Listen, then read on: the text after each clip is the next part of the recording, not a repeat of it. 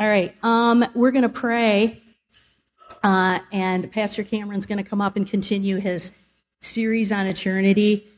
Wow, it's powerful. It's powerful. Guys, there's no greater question that you could ever ask yourself, really. Think about it. What's going to happen to me? Right? It's very sobering, pretty intense. Don't mean to be heavy, but that's why Jesus came. And that's why we're here. So let's just let's just close our eyes right now. And we're going to ask Holy Spirit to to be here with us.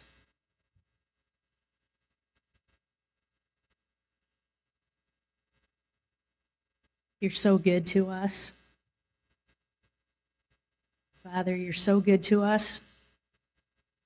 And the fact that you sent Holy Spirit to guide us and be with us and comfort us is mind blowing, Lord. Right now, we ask, Holy Spirit, we invite you here right now, your manifest presence in this place. I pray for your unique and supernatural touch on Pastor Cameron right now in the name of Jesus. That every word that comes out of his mouth is anointed by you. We have a responsibility too, Lord, as we as we're sitting here listening. Please open our ears and open our hearts right now to receive the word right now, let's just make a commitment. This is going to change us today. This is going to change us. We should not walk out of this building the same as we walked in. We give you all the glory for everything that you've done and are doing in our midst. We love you and we honor you today. In Jesus' name, amen. Amen. Thank you, Jill.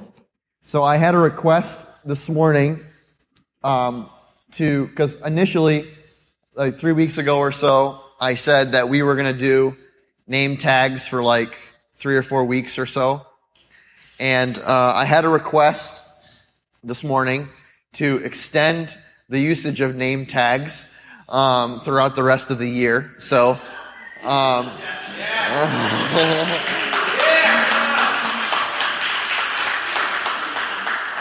I see some of you like super cringe face right now, right?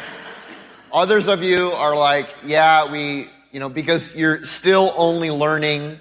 Like, I was talking to someone um, this morning. I was talking to Linda this morning, uh, and I know Linda's name because it's written on her name tag. Right? And I was talking to her about how I know all of you by your face. Right? But that many of you only know each other by the back of your heads. right? That's the way primarily you see one another, right? How many, how many people here went to church or grew up in a church where um, at some point during the service, the pastor or the hostess with the mostess or something like that made you stand up and greet someone around you? Oh, look, look, look at this. so since we're doing everything with kind of like a throwback vibe this month, um, let's just press the turbo button on the awkwardness in the room here a little bit. Um, and why don't you just take two or three minutes and stand. listen, listen primarily, I want you to do the hard thing and say hi to someone you don't already know. Okay? So why don't you stand up, introduce yourself to someone, and then we'll come back together. All right. Listen, back to your isolation, all right?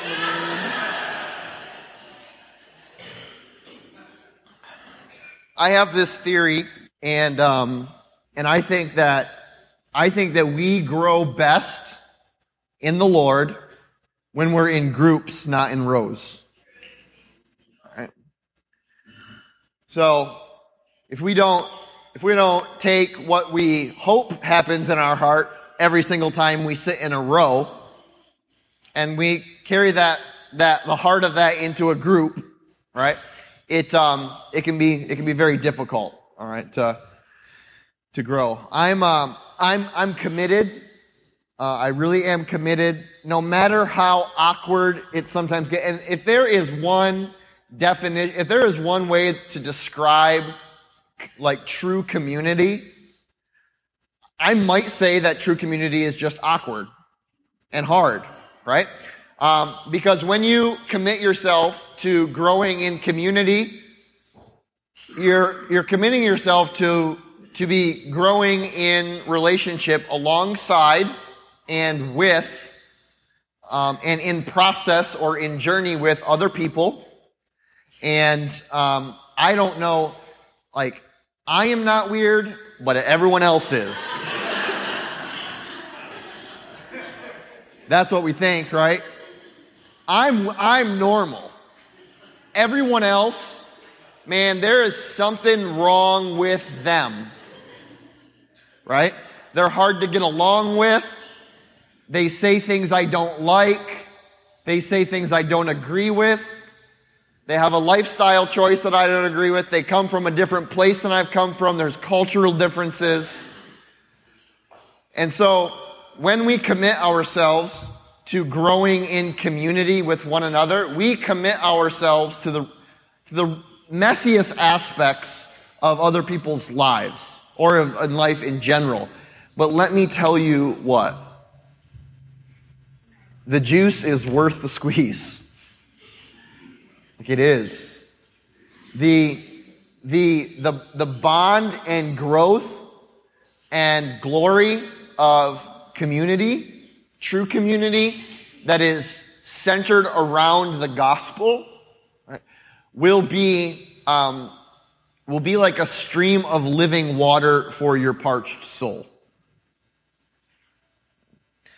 Uh, I'm going to start this morning by reading from the book of Psalms.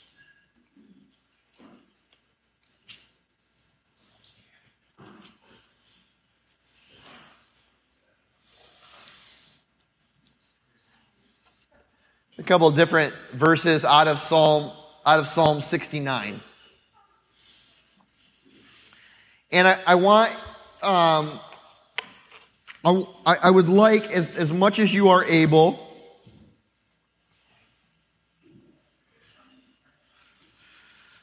to hear the honesty of the words of the psalmist here.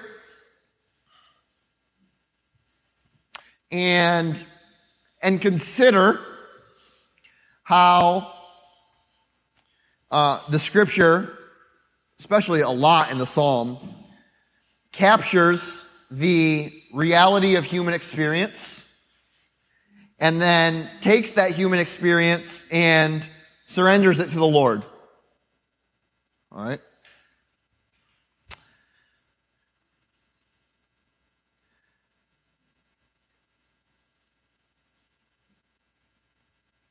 I wonder, I don't wonder, I know that this is the, this is the internal experience of, of a lot of people in the room today.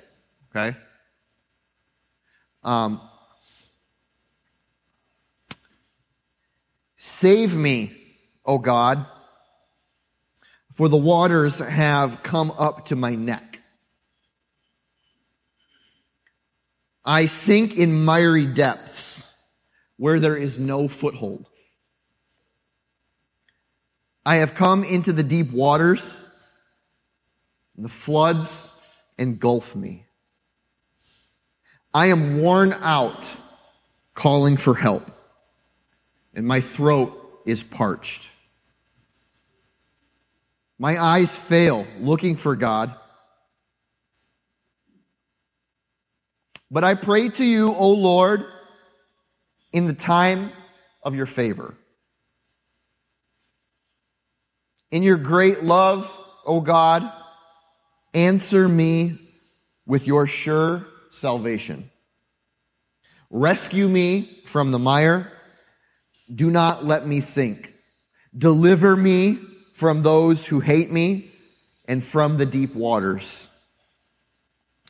Do not let the floodwaters engulf me or the depths swallow me up or the pit close its mouth over me.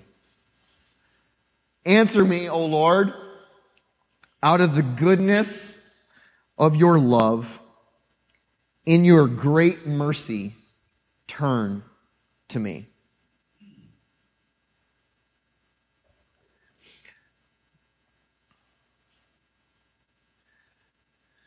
What, what I believe is a rhetorical question, because I do believe that the Lord was speaking this to me this week. Anyone resonate with the sentiment of the psalmist this morning, right? Yeah. Not many, uh, not many people that I've had meaningful conversation with over the last year or two, not even just the last week, but over the last year or two, that haven't expressed some kind of feeling like this. Specifically, the line uh, where the psalmist says that the water of life feels like it's at constant chin level. Threatening to, threatening to engulf and overtake our breath. We might, we might struggle to find a, a foothold underneath us, something that is solid and secure, where we know that we can keep our chin above the water. Some place where we can discover uh, a new or different or greater sense of confidence needed, not even to like elevate ourselves above the water, but just not to be overtaken by it. And despite what seems all of our best efforts at things like time management and prioritization and reprioritization.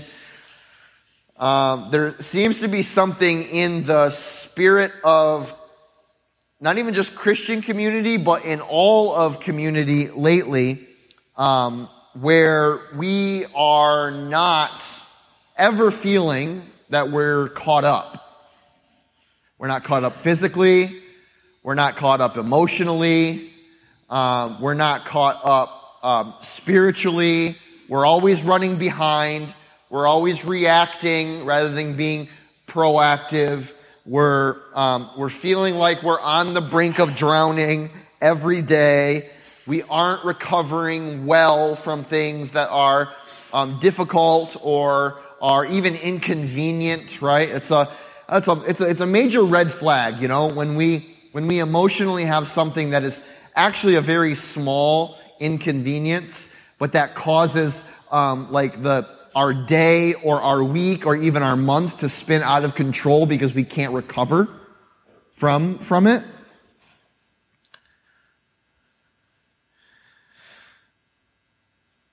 And the the question that I'm kind of left with, I'm assuming that you're left with as well, is Lord, how how do you expect us, or how can we, or what are the steps necessary, or what is the thing that I am missing in order to live in a sense of like the, the fullness of the joy that is offered to us in Jesus Christ? The answer, I mean, I think at least on the large scale, is to adjust the focus dial on the outside kind of telescope of our perspective so that we can begin to zoom out and gather in all of eternity's timeline. Because many times what we, what ends up happening is that we, um, we view the circumstances of our lives as if we were, um, had horse blinders on. Right? Or we view the circumstances of our lives as if we were um, walking around with binoculars on solely, right? It's a super fixated or focused perspective in one particular direction. Whereas if we had the uh, ability or the opportunity to adjust the outside dial of the binoculars or the telescope or even our perspective, where we could zoom out and get an incredible perspective, we would see that our lives are measured on the timeline of eternity, not the circumstance. And, and as, and as we are learning, and it is a learned, it is a learned thing. It is a, uh, is it a, it's a thing that we must practice. It's a, it's a thing that we must ask the Lord to help us do uh, every day is to see our lives through the context and the lens of eternity rather than the moment, right? We will gain uh, more and more and better and better perspective at every single moment. But the old adage is true in this as it is in every other area of life is that we didn't get where we're at overnight. Right? And so, very rarely do we get to a def- different or a better place overnight, too, or either, right? We make a series of small choices along the path of our life that lead to incremental and, and substantial change three miles down the road rather than just the next, uh, just the next step. And so we, we make, we make small, even small, sometimes giant, right? Uh, but even daily, moment by moment, small steps of expressing faith in our Lord and Savior, Savior Jesus, who guides us and who directs us to greater eternal perspective.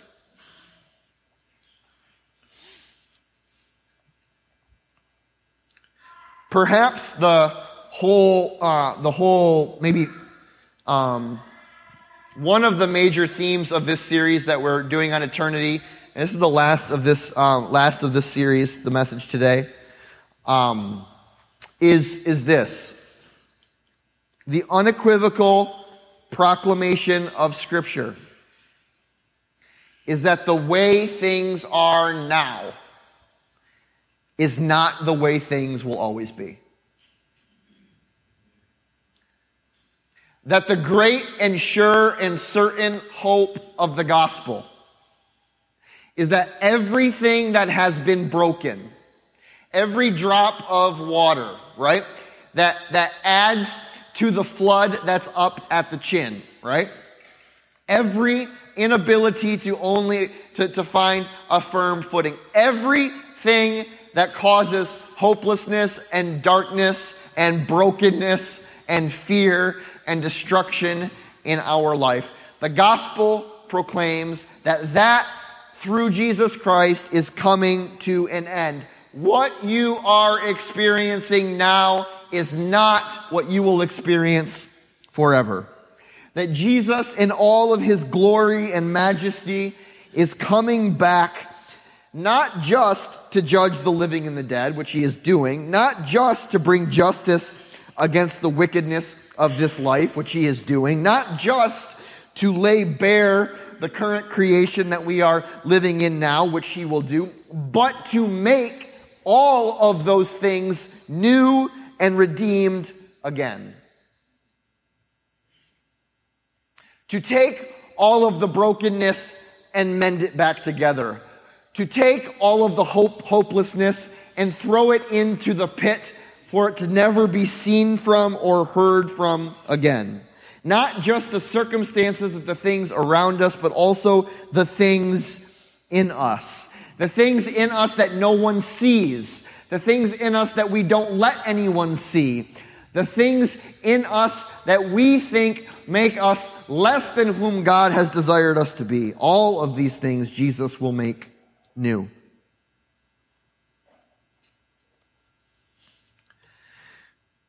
So the last the last few weeks in this series, we've been talking um, in, I guess, at least what makes sense in my brain, somewhat of a logical like progression. Um,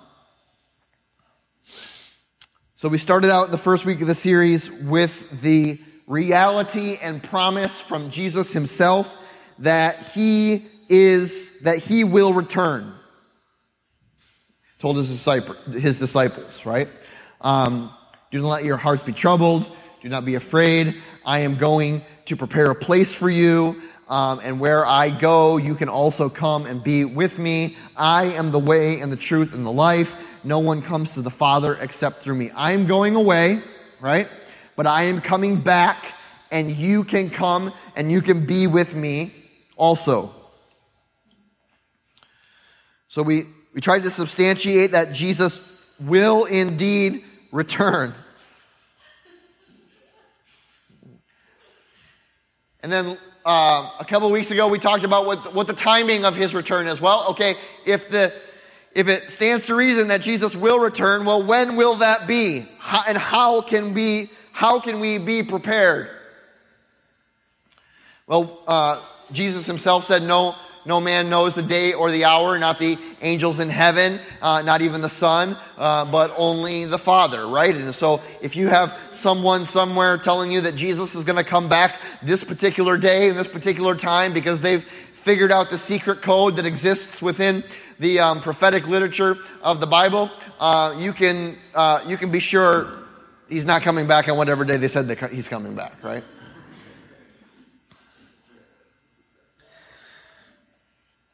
But that the way in which the, the way in which um, we prepare ourselves for the date that we don't know when it is is that we um, as paul says in romans that we clothe ourselves with the righteousness of jesus.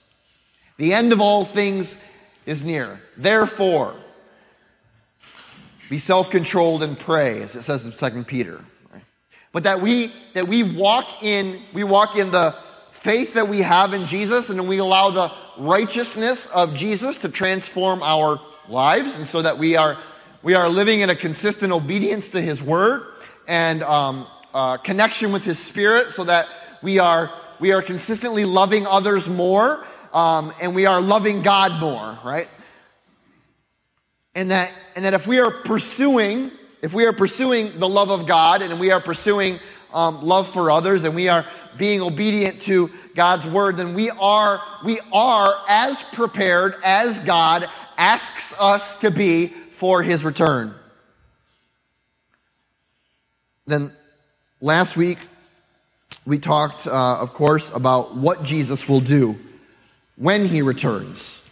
Judge the living and the dead, um, bring justice to the wicked situations and wicked people um, that exist in this life and our life and to lay bare the current creation, which has also been subjected to the curse of sin, in preparation for the new creation to come.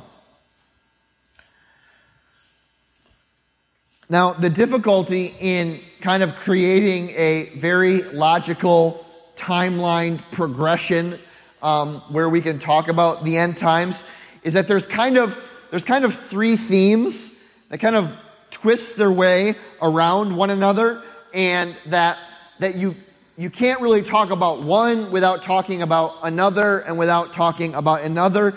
And so they all kind of exist in concert with one another. And when we talk about the end times and eternity and all of that, the first is that uh, is that there is an extraordinary an extraordinary uh, pain, brokenness, hopelessness, and destruction to all of life and to all of creation that sin has caused. That, that, that uh, we have, we have the, the, the pain of the reality that sin has caused. It's what we read about in Psalms, right? The water is up at the base uh, or the bottom of our chin. Our, it seems like our relationships are falling apart. The fabric of a moral and ethical world seems to be ever like dwindling and, and fading away, right? Like that, that, that, that sin has, has more deeply impacted the fabric of reality than maybe we have ever considered before. And the brokenness that sin brings has seeped down into the cracks and crevices of absolutely every area of life and relationship. So we have that reality, right? And we're always holding that reality in one hand, right? And in the other hand, we're holding in the reality is that, is that we have the kind of the process of the return of Jesus and the culmination of all things. And we're going to talk a little bit about like what the, that process is, right? Well, some, some of that process is Jesus' own prediction. He said, I'm coming back. Here's what I'm coming back to do. Here are some of the signs. Here's what's not going to happen. Here's what is going to happen, right? We kind of get a this step by step logical um, progression, so to speak. And then the third thing, so we're holding the pain of sin, we're holding the, uh, the, the process of the return of Jesus and the culmination of all things. The third thing is, is that we have, we have, we are asking the Lord to increase our hope and faith that's proclaimed in the midst of all of this, which is the promise of God to make all things new. That we're holding the reality of sin, we see the process that, Je- that is lined out in the scripture about when that day is going to be coming and the culmination of all things where God makes all things new. Now, incredibly, incredibly difficult for us to take one of those things and separate them out from the other because they are also deeply intertwined with one another, right? Like we can't talk about Jesus coming back to make all things new if we have not established in our mind that there is something that needs to be made new by his return, right? So we have to come to grips with the reality um, of like, and and the depth of sin. But to only talk about the depth of sin is to ignore the hope that you and I have that this is not how it's always going to be. That the brokenness of life is not how it's always going to be. It's going to change. Jesus is going to change it. That is our hope. That is our eternal perspective. What we're experiencing now is not what we will experience forever.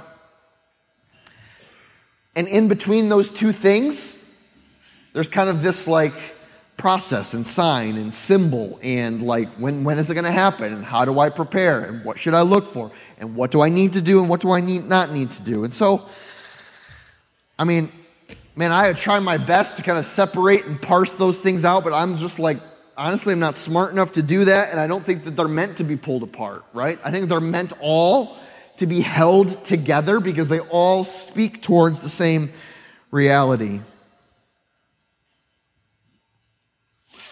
I think that there, um, there comes a natural question that comes up, at the very least, inside of us um, when we talk about the return of Jesus. And um, I think about it often um, is how will I experience the moment that Jesus returns? Like, what, what, will the, what will that actual experience be like? Because we anticipate experiences all the time, right? You may anticipate what you're going to be doing after church today, and you've thought about it and how, how, how you're going to, you know, what the emotions are going to be and what the experience is going to be. And like, you think about it, and like, I, I don't know if you've ever thought, sat and thought about it, but like, will I be with my family at that moment? Right? Or or will I be, um, will I be relatively young like I am now, or will I be old like some of you? And will like,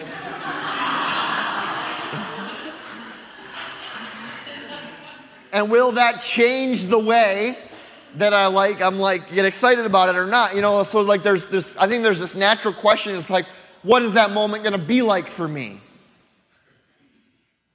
How, how will I come how, how will I react or respond to it?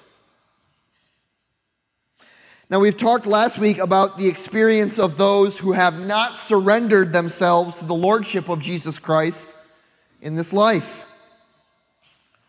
That, that, that Jesus teaches that they will experience a place called hell, a place of eternal separation from the presence of God, not as some kind of heavy handed or unjust punishment for us for a seemingly small decision, but as a natural next step of a life that has been lived in continual rejection of God, which is now lived for them into eternity. that their rejection of God in the here and now is continued into eternity, and that the and that the um, that the declaration of God and proclamation of God in those moments is the most just and loving decision that could ever be made.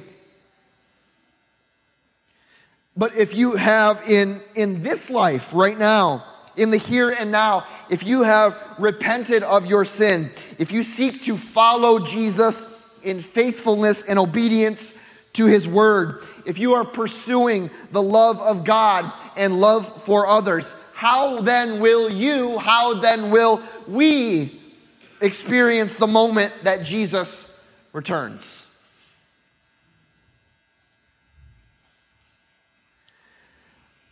I think the first, probably uh, one of the most pivotal things, uh, because Jesus spoke on it, really, is this reality here, right? If you have faith in Jesus Christ and you are, uh, and, and, you, uh, His Spirit lives in you, and you are, you are walking with Him in obedience every day, right? You are a faithful disciple of Jesus Christ. Listen, uh, when Jesus returns, number one is you will not miss it. Okay? It, it won't be it's not going to be the return of Jesus is not going to be mistaken for something else. Okay? It's not going to be hidden. It's not going to be at a far off place that you're going to hear about on Facebook, right? And you're going to be like, oh, wow, I guess Jesus came back oh, oh over there in uh, Jerusalem. Uh, that's pretty cool. I didn't know. Um, thanks for sharing the video.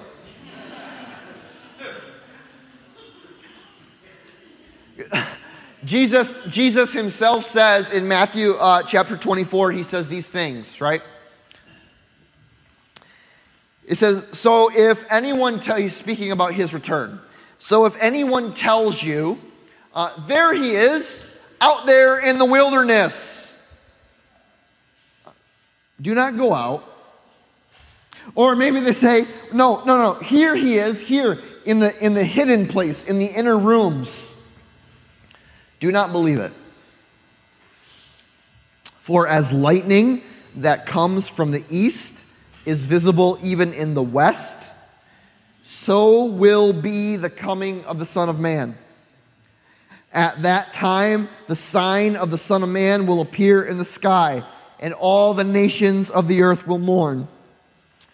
They will see the Son of Man coming on, on the clouds of the sky with great power and great glory and he will send his angels with a loud trumpet call, and they will gather his elect from the four winds, from one end of the heavens to another.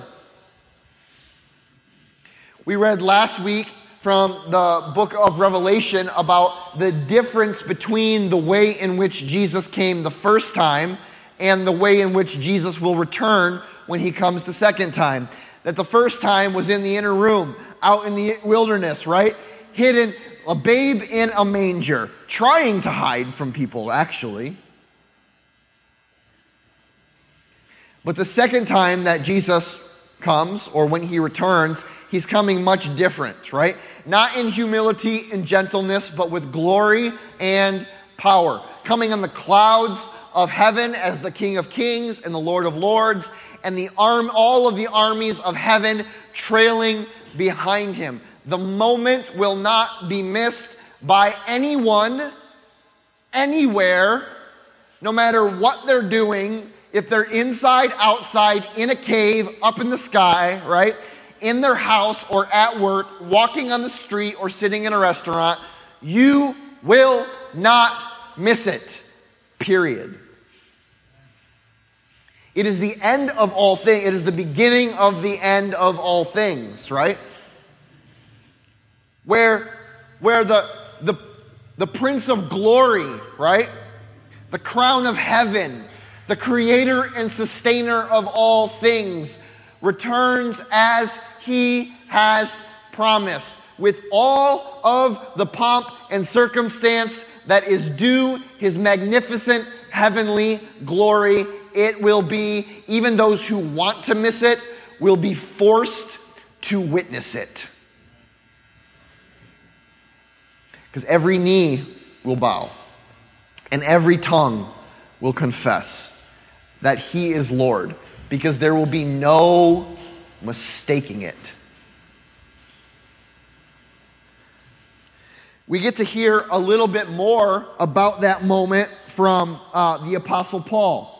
He writes a, uh, he writes a letter uh, to a church in Thessalonica, uh, Thessalonians, and uh, we see that he kind of lays out a little bit of a hey, what's going to happen in that moment? Uh, so 1 Thessalonians chapter 4.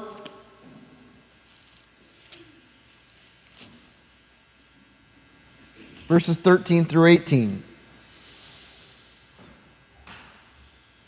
I'll read it uh, for us and then we'll go back and uh, parse it out a little bit. Brothers and sisters, we do not want you to be ignorant about those who fall asleep. Now, listen, when the Bible talks about people falling asleep, unless it's literally, unless it's obviously in its context talking about someone who is like taking a nap or lying down to sleep, it's talking about those who have died. Okay? So they've fallen asleep, they've died. Uh, Brothers and sisters, we do not want you to be ignorant about those who have died, or grieve like the rest of men who have no hope. Uh, we believe that Jesus died and rose again. And so we believe that God will bring with Jesus those who have died in him. According to the Lord's own words, we tell you that we who are still alive, who are left until the coming of the Lord will certainly not precede or go before those who have fallen asleep. For the Lord himself will come down from heaven with a loud command, with the voice of the archangel, and with the trumpet call of God, and the dead in Christ will rise first. After that, we who are still alive and are left will be caught up together with them in the clouds to meet the Lord in the air. And so will be with the Lord forever. Verse 18. If you ever if you have ever sat listen to verse 18 with this, right? If you've ever sat in a place of even though you know I I am a child of God and I have faith in Jesus Christ and I like I am I am going to heaven, right? I have I am fully confident of the Spirit's presence in me, but I'm a little scared of that day. Right? Let me tell you what is that those of us who have hope and faith in Jesus Christ for that day need not be afraid of anything. Blown over by the glory and holiness and majesty of God? You betcha. Right? Absolutely. Right? But not because we are sitting in a spot of fearful judgment, like I hope he doesn't punish me when he gets here, but because all of us will bow before the glory and majesty of the Lord. Right? But when Paul says here, hey, look, this is how it's going to happen, right? Therefore, encourage each other with these words. Do not be afraid. This is not a fearful thing.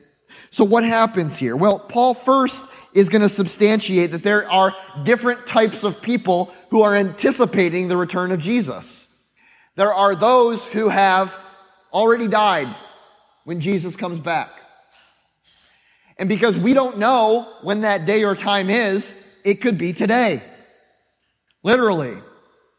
It could be tomorrow, right? And if you make it till today, or if you make it till tomorrow, and Jesus comes back, then I guess, guess what? Paul, Paul's telling you how you will experience that moment, right? But he's also talking about how those who have died but are in Christ, or express faith in Jesus Christ but have died, how they will experience that moment as well. And he says very clearly here, those, those who are still alive will not precede those who have died. Meaning that when Jesus returns, and he says that right here, we believe that Jesus died and rose again. So we believe that God will bring with Jesus those who have fallen asleep in him, right? According to the Lord's own words, we tell you that we who are still alive, who are left until the coming of the Lord, will certainly not go before those who have died. Listen, here's where he says how it's going to happen. For the Lord himself will come down from heaven with a loud command and with the voice of the archangel and with the trumpet call of God. All right, that we already know. And the dead in Christ will rise first. Okay?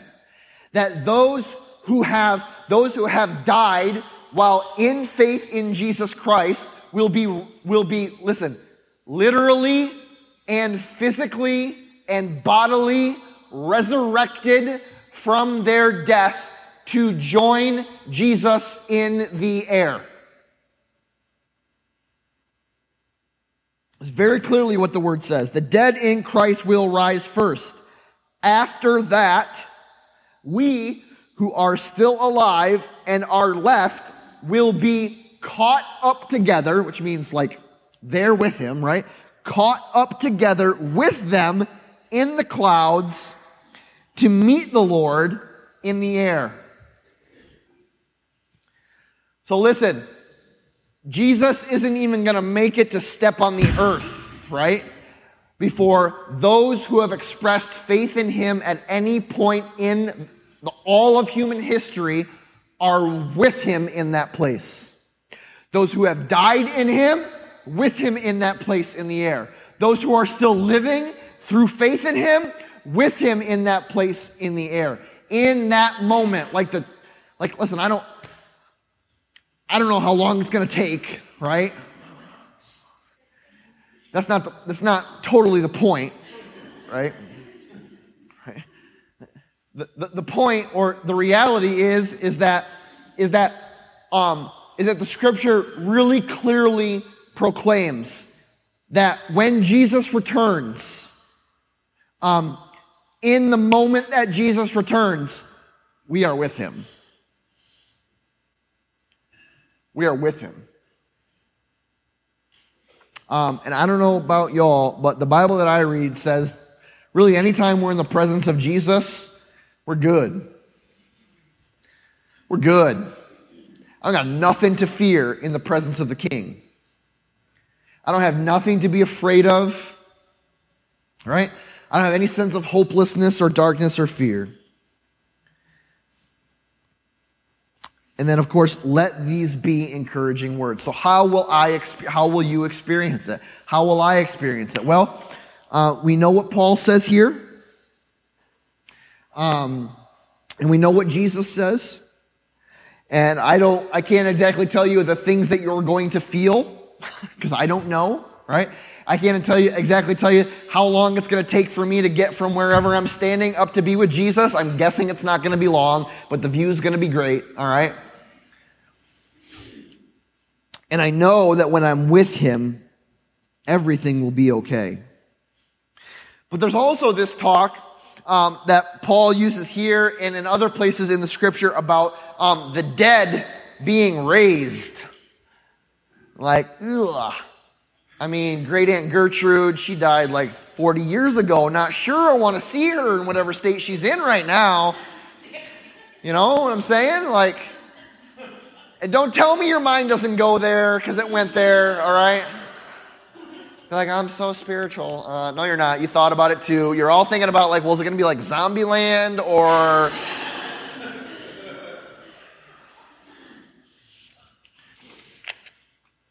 um, again, not exactly sure how that's going to work. What I do know, right, is that the Lord created all that has ever been with the words of his mouth. Okay? Um, and so I, I don't think that he's super intimidated about the process of giving us a glorified and resurrected body, no matter what the current state of our physical body is. Dead and in the ground for a hundred years, um, eaten by a shark in the ocean, or or or still alive, right? Like like what, what I don't know about what's going to happen, I surrender to what I do know. Okay? is that uh, the, the Lord is the Lord is powerful and creative, and everything that we see and know to be true in the here and now in reality is because it, it's here because He has created it and sustained it by the breath of His mouth, right? A way for the scripture to tell us how easy it is for Him. And it's not something we need to be worried about.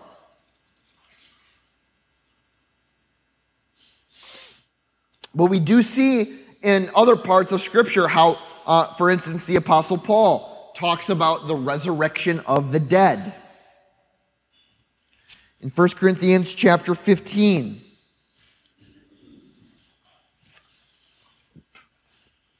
a few selected verses here for you in 1 Corinthians chapter 15, verses 3 through 8, verses 14, verse 14, verse 20 and 21 be on the screen for you here.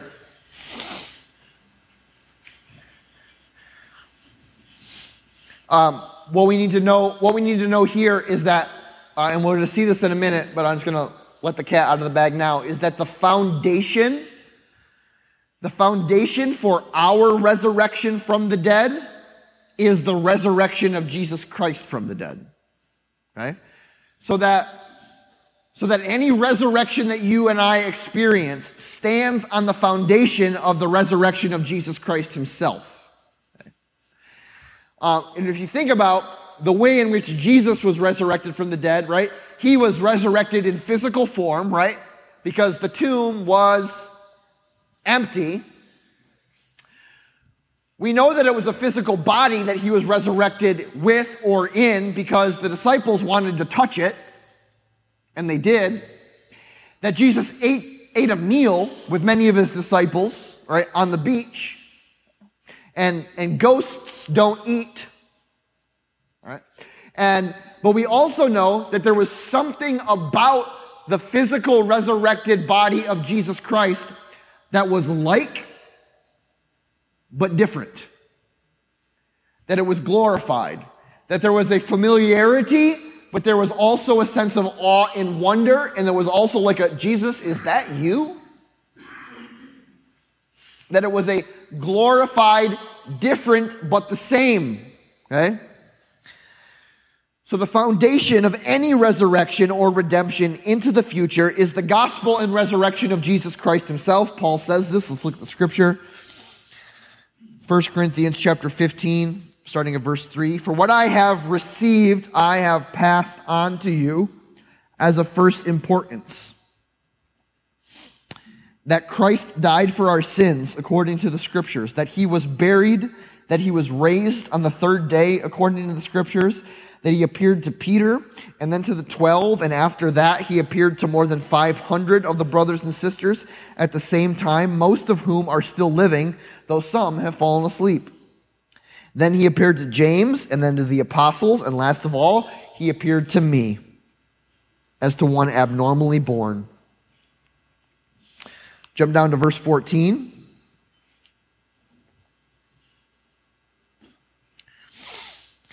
If Christ has not been raised, our preaching is useless, and so is your faith.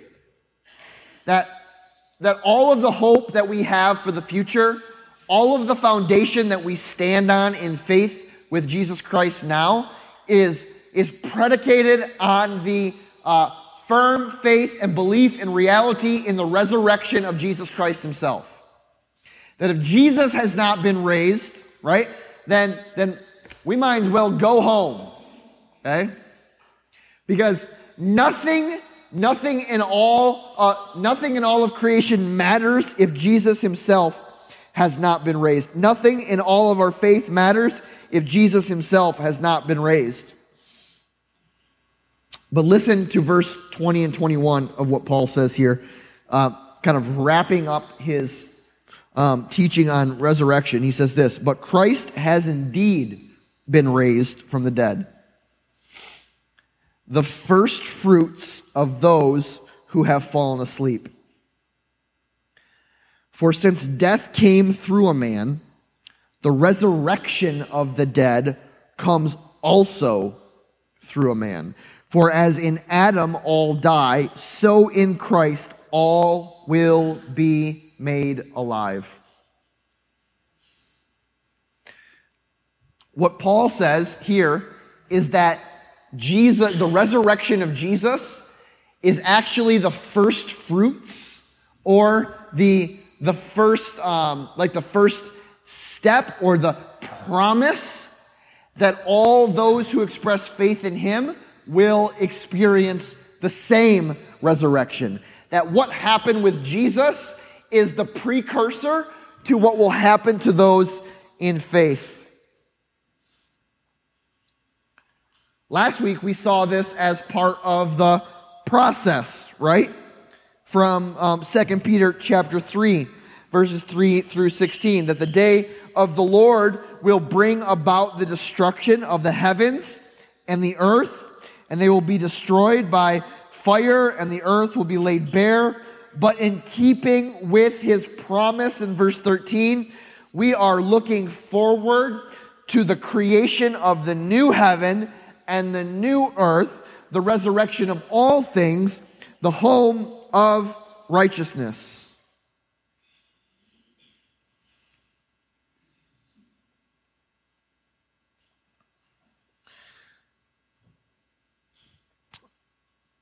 In a similar way, in 1 Corinthians 15, Paul continues on this theme that he continued with in uh, with the Thessalonians. You know, talking about the process of Jesus coming back and he comes on the clouds, and the dead in Christ are raised first, and then we who are in Christ but are still alive are joined with him.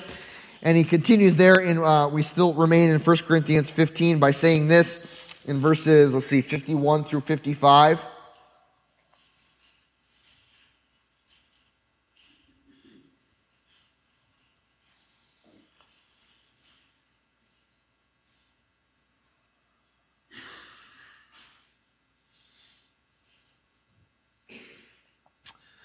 He says, Listen, I tell you a mystery.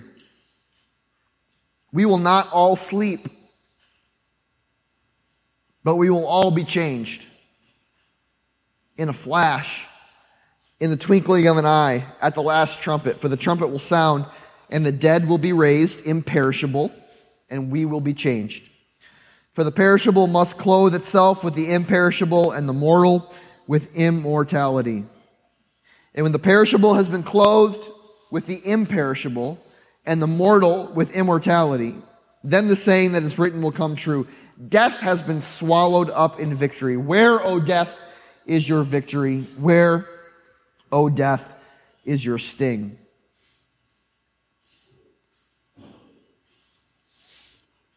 And so we're continuing to talk about the process of what happens when Jesus is going to return, what happens to my body, what happens to your body, what happens to the bodies of those or the life of those who have died before us.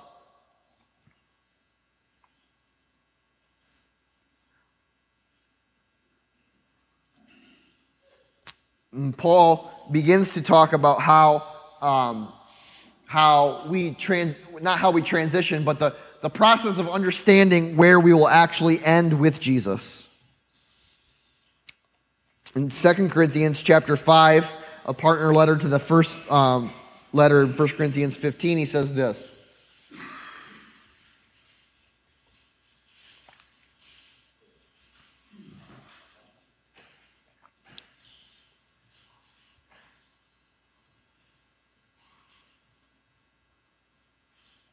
Now we know that if the earthly tent we live in is destroyed,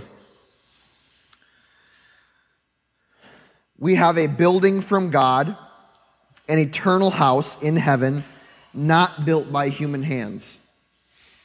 Now, Paul is using kind of two, um, two realities. He's communicating, he's communicating to two separate realities by using one example. Right? That we have a earthly body, but we also have our, our earthly home knowing what we know about the coming of Jesus destroying and laying bare all things, Paul begins to talk about how when uh, that that there should be a there should be a seed of hope placed in us, not just about what will happen to us, but what also happens to the place in which we live, and where we will eternally make our home. And he says these things. Now we know that if the earthly tent we live in is destroyed, we have a building from God, an eternal house in heaven, not built by human hands. Meanwhile, we groan, longing to be clothed with our heavenly dwelling. Anyone resonate with that? In the midst of the waiting, we groan, longing to be clothed with our heavenly dwelling.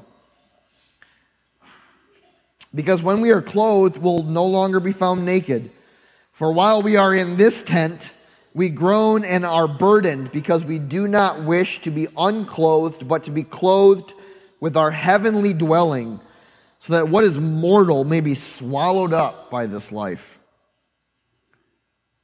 Now it is now it is God who has made us for this very purpose and has given us the Spirit as a deposit, guaranteeing what is to come. That the Spirit living within us is a deposit guaranteeing what is to come. That by faith in Jesus Christ, God has given us his pre- the presence of His Spirit in us so that it stands as a stamp and a deposit for what is to come in the future. Therefore, because we have the Spirit, we are always confident and know that as long as we are at home in the body, then we are away from the Lord. We live by faith, not by sight. We are confident, I say, and I would prefer to be away from the body and at home with the Lord. So we make it our goal to please Him, whether we are at home in the body or away from it. For we must all appear before the judgment seat of Christ, that each one may receive what is due them for the things done while in the body, whether good or bad.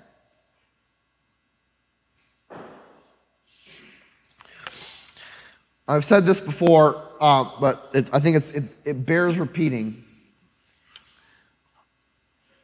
The process of what happens between Jesus coming back and us being united with Him, or us um, placing our feet in our new eternal home, uh, it is, I think it's interesting and it satisfies a lot of curiosity. And if the truth of God's word maybe satiates a little bit of the fear that could be built up into what has happened, then I think we, we say, Thank you, Lord, for helping us to see that we have nothing to fear in the process of your return when we are in Christ.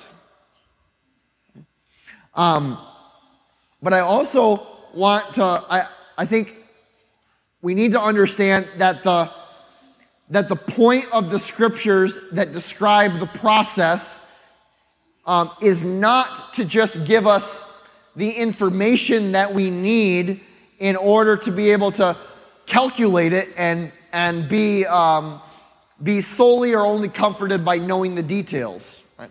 Because there are many things that we surrender to the unknown about what's happening at the end by faith, and we can surrender those things because the point of the process is not actually understanding the process. The point of the process is to point us towards the reality that in the process we are in the presence of God Himself. That, that the process is the uniting of ourselves with Jesus Christ into eternity. And that in the, in the presence of Jesus, we have nothing to fear at all.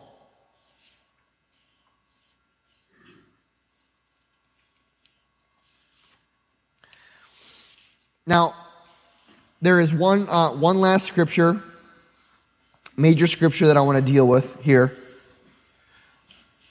Listen, if you have just started coming to Conduit in the last few weeks, I usually preach long, okay? Um, but not this long, all right? Um, but um,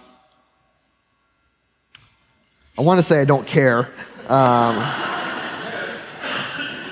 it's not very pastorally sensitive because I do care about your schedule and your life, but um, I care more about you hearing this, okay, than making it to lunch before the Baptists. Um,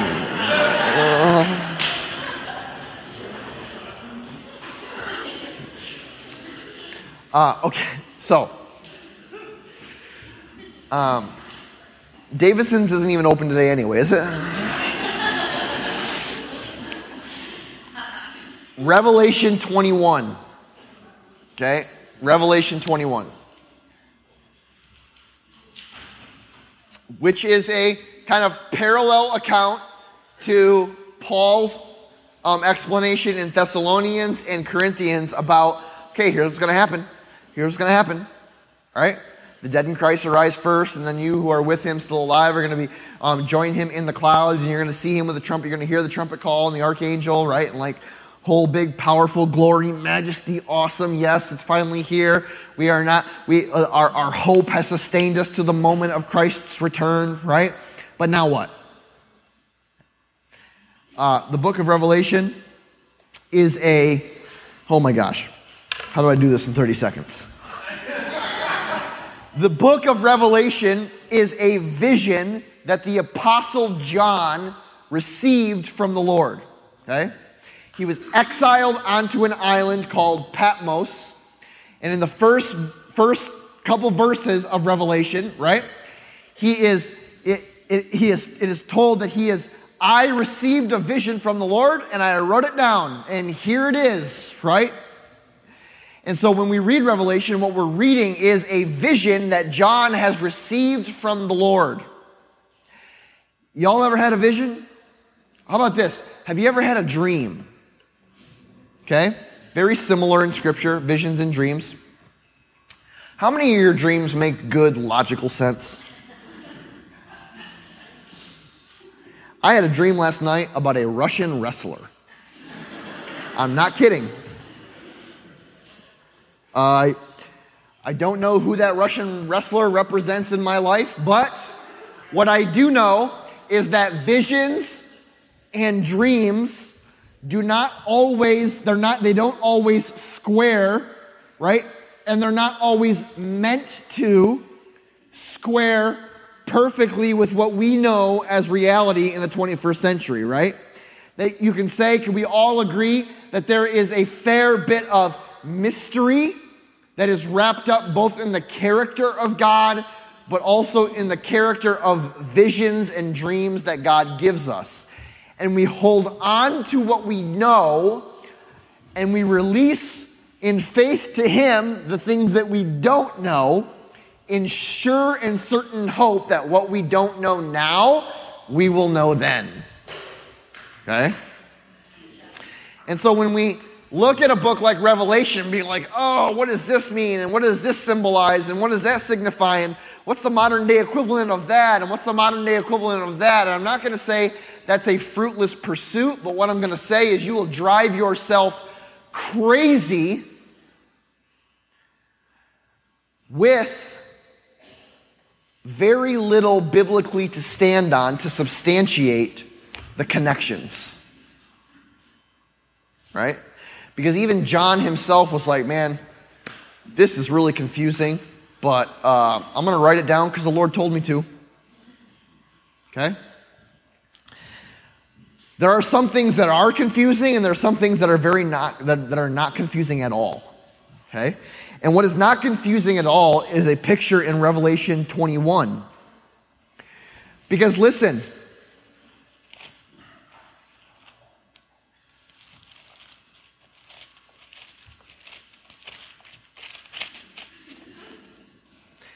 listen, um, What we often believe about the coming of Jesus and about his restoration and redemption and salvation of all things is that we usually mean that to like point to ourselves, right? Our in, individuals, right? People. Okay? But the Word of God is very clear that when Jesus comes, He's coming to bring salvation and restoration to the whole of creation, to all of the things that have been broken and marred by sin. Now, Paul talks pretty significantly about how sin has broken the very world that we live in. Right? In Romans chapter 8, we see this all the way back into Genesis chapter 3, where, where the creation itself is cursed because of the sin of Adam and Eve. And so, for Jesus to return and restore and redeem all things, he's not just saving us from a wicked world, right? He's laying bare the world in which that we now live so that a new heaven and a new earth may take its place and that we may live with him there. And Revelation 21 talks about this.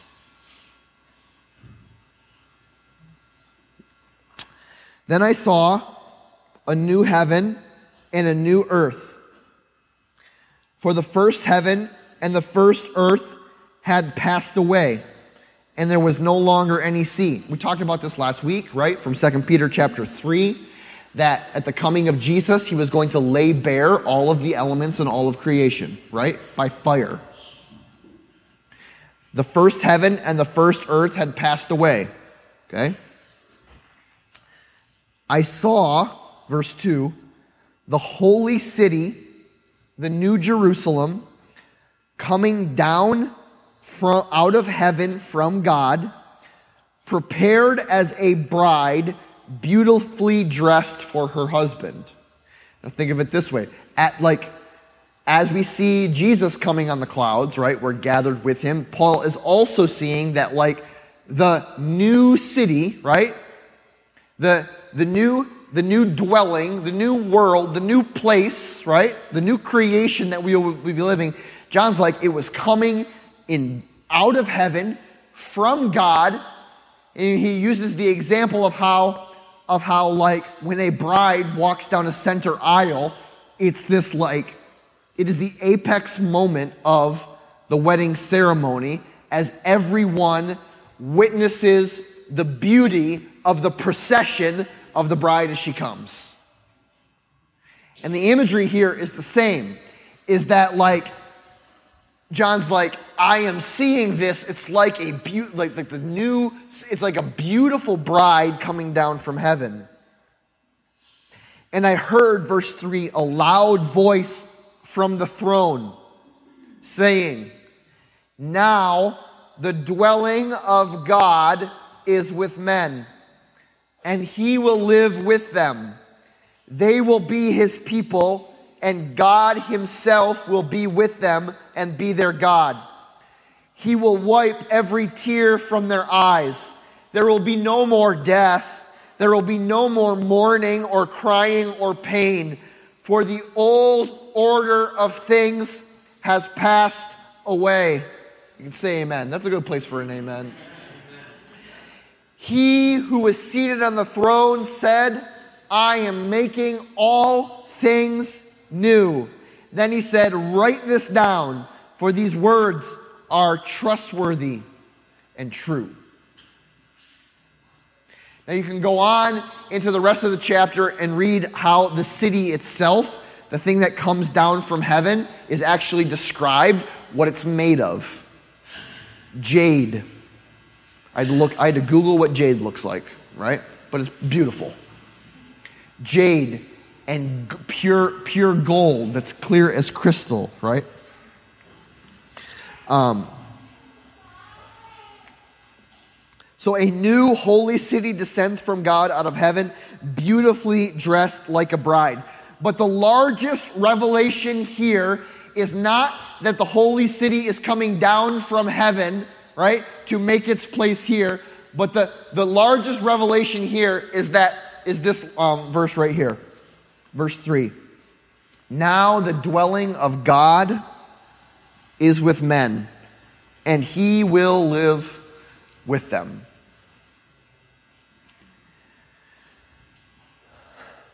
That the last and final moment is the Lord tearing away the veil of the, the, the veil of separation that has been caused by sin, the brokenness of the world, and is saying, now we are together. Now we live together. Now that there is no, there is no more separation, what was, what was ruined in the garden is now reestablished in the resurrection and redemption of the new creation. That your presence and my presence eternally and integrally linked with one another. And what is the outcome of us dwelling eternally in the presence of God? John says, He will wipe every tear from your eye. There will be no more mourning or crying or pain, for the old order of things has passed away. Listen, some of you are living in a season of your life right now where there is only mourning, tears, crying, and pain.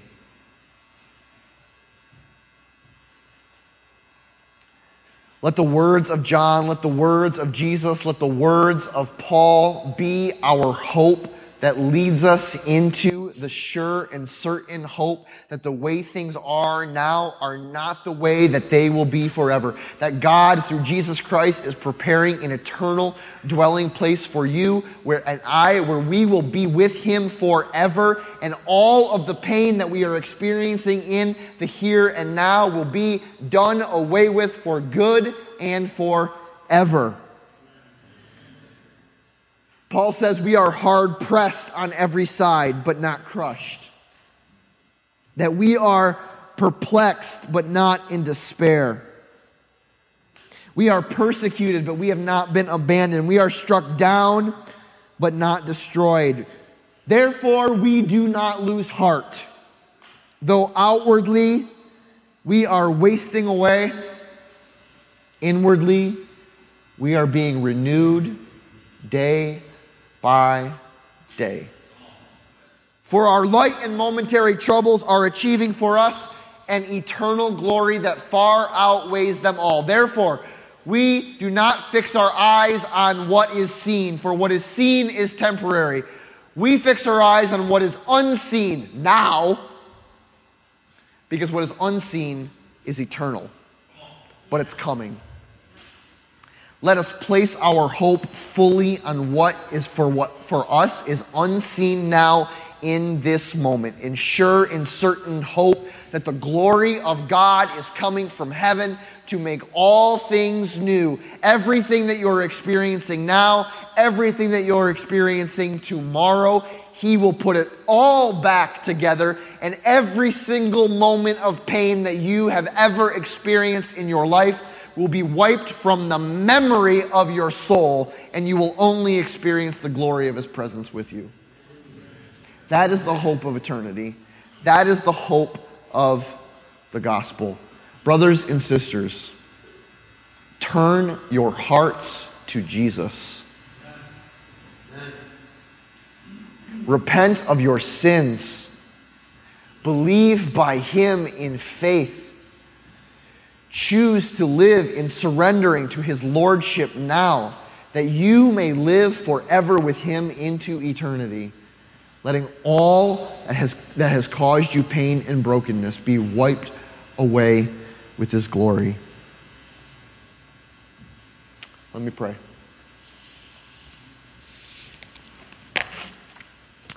Heavenly Father, we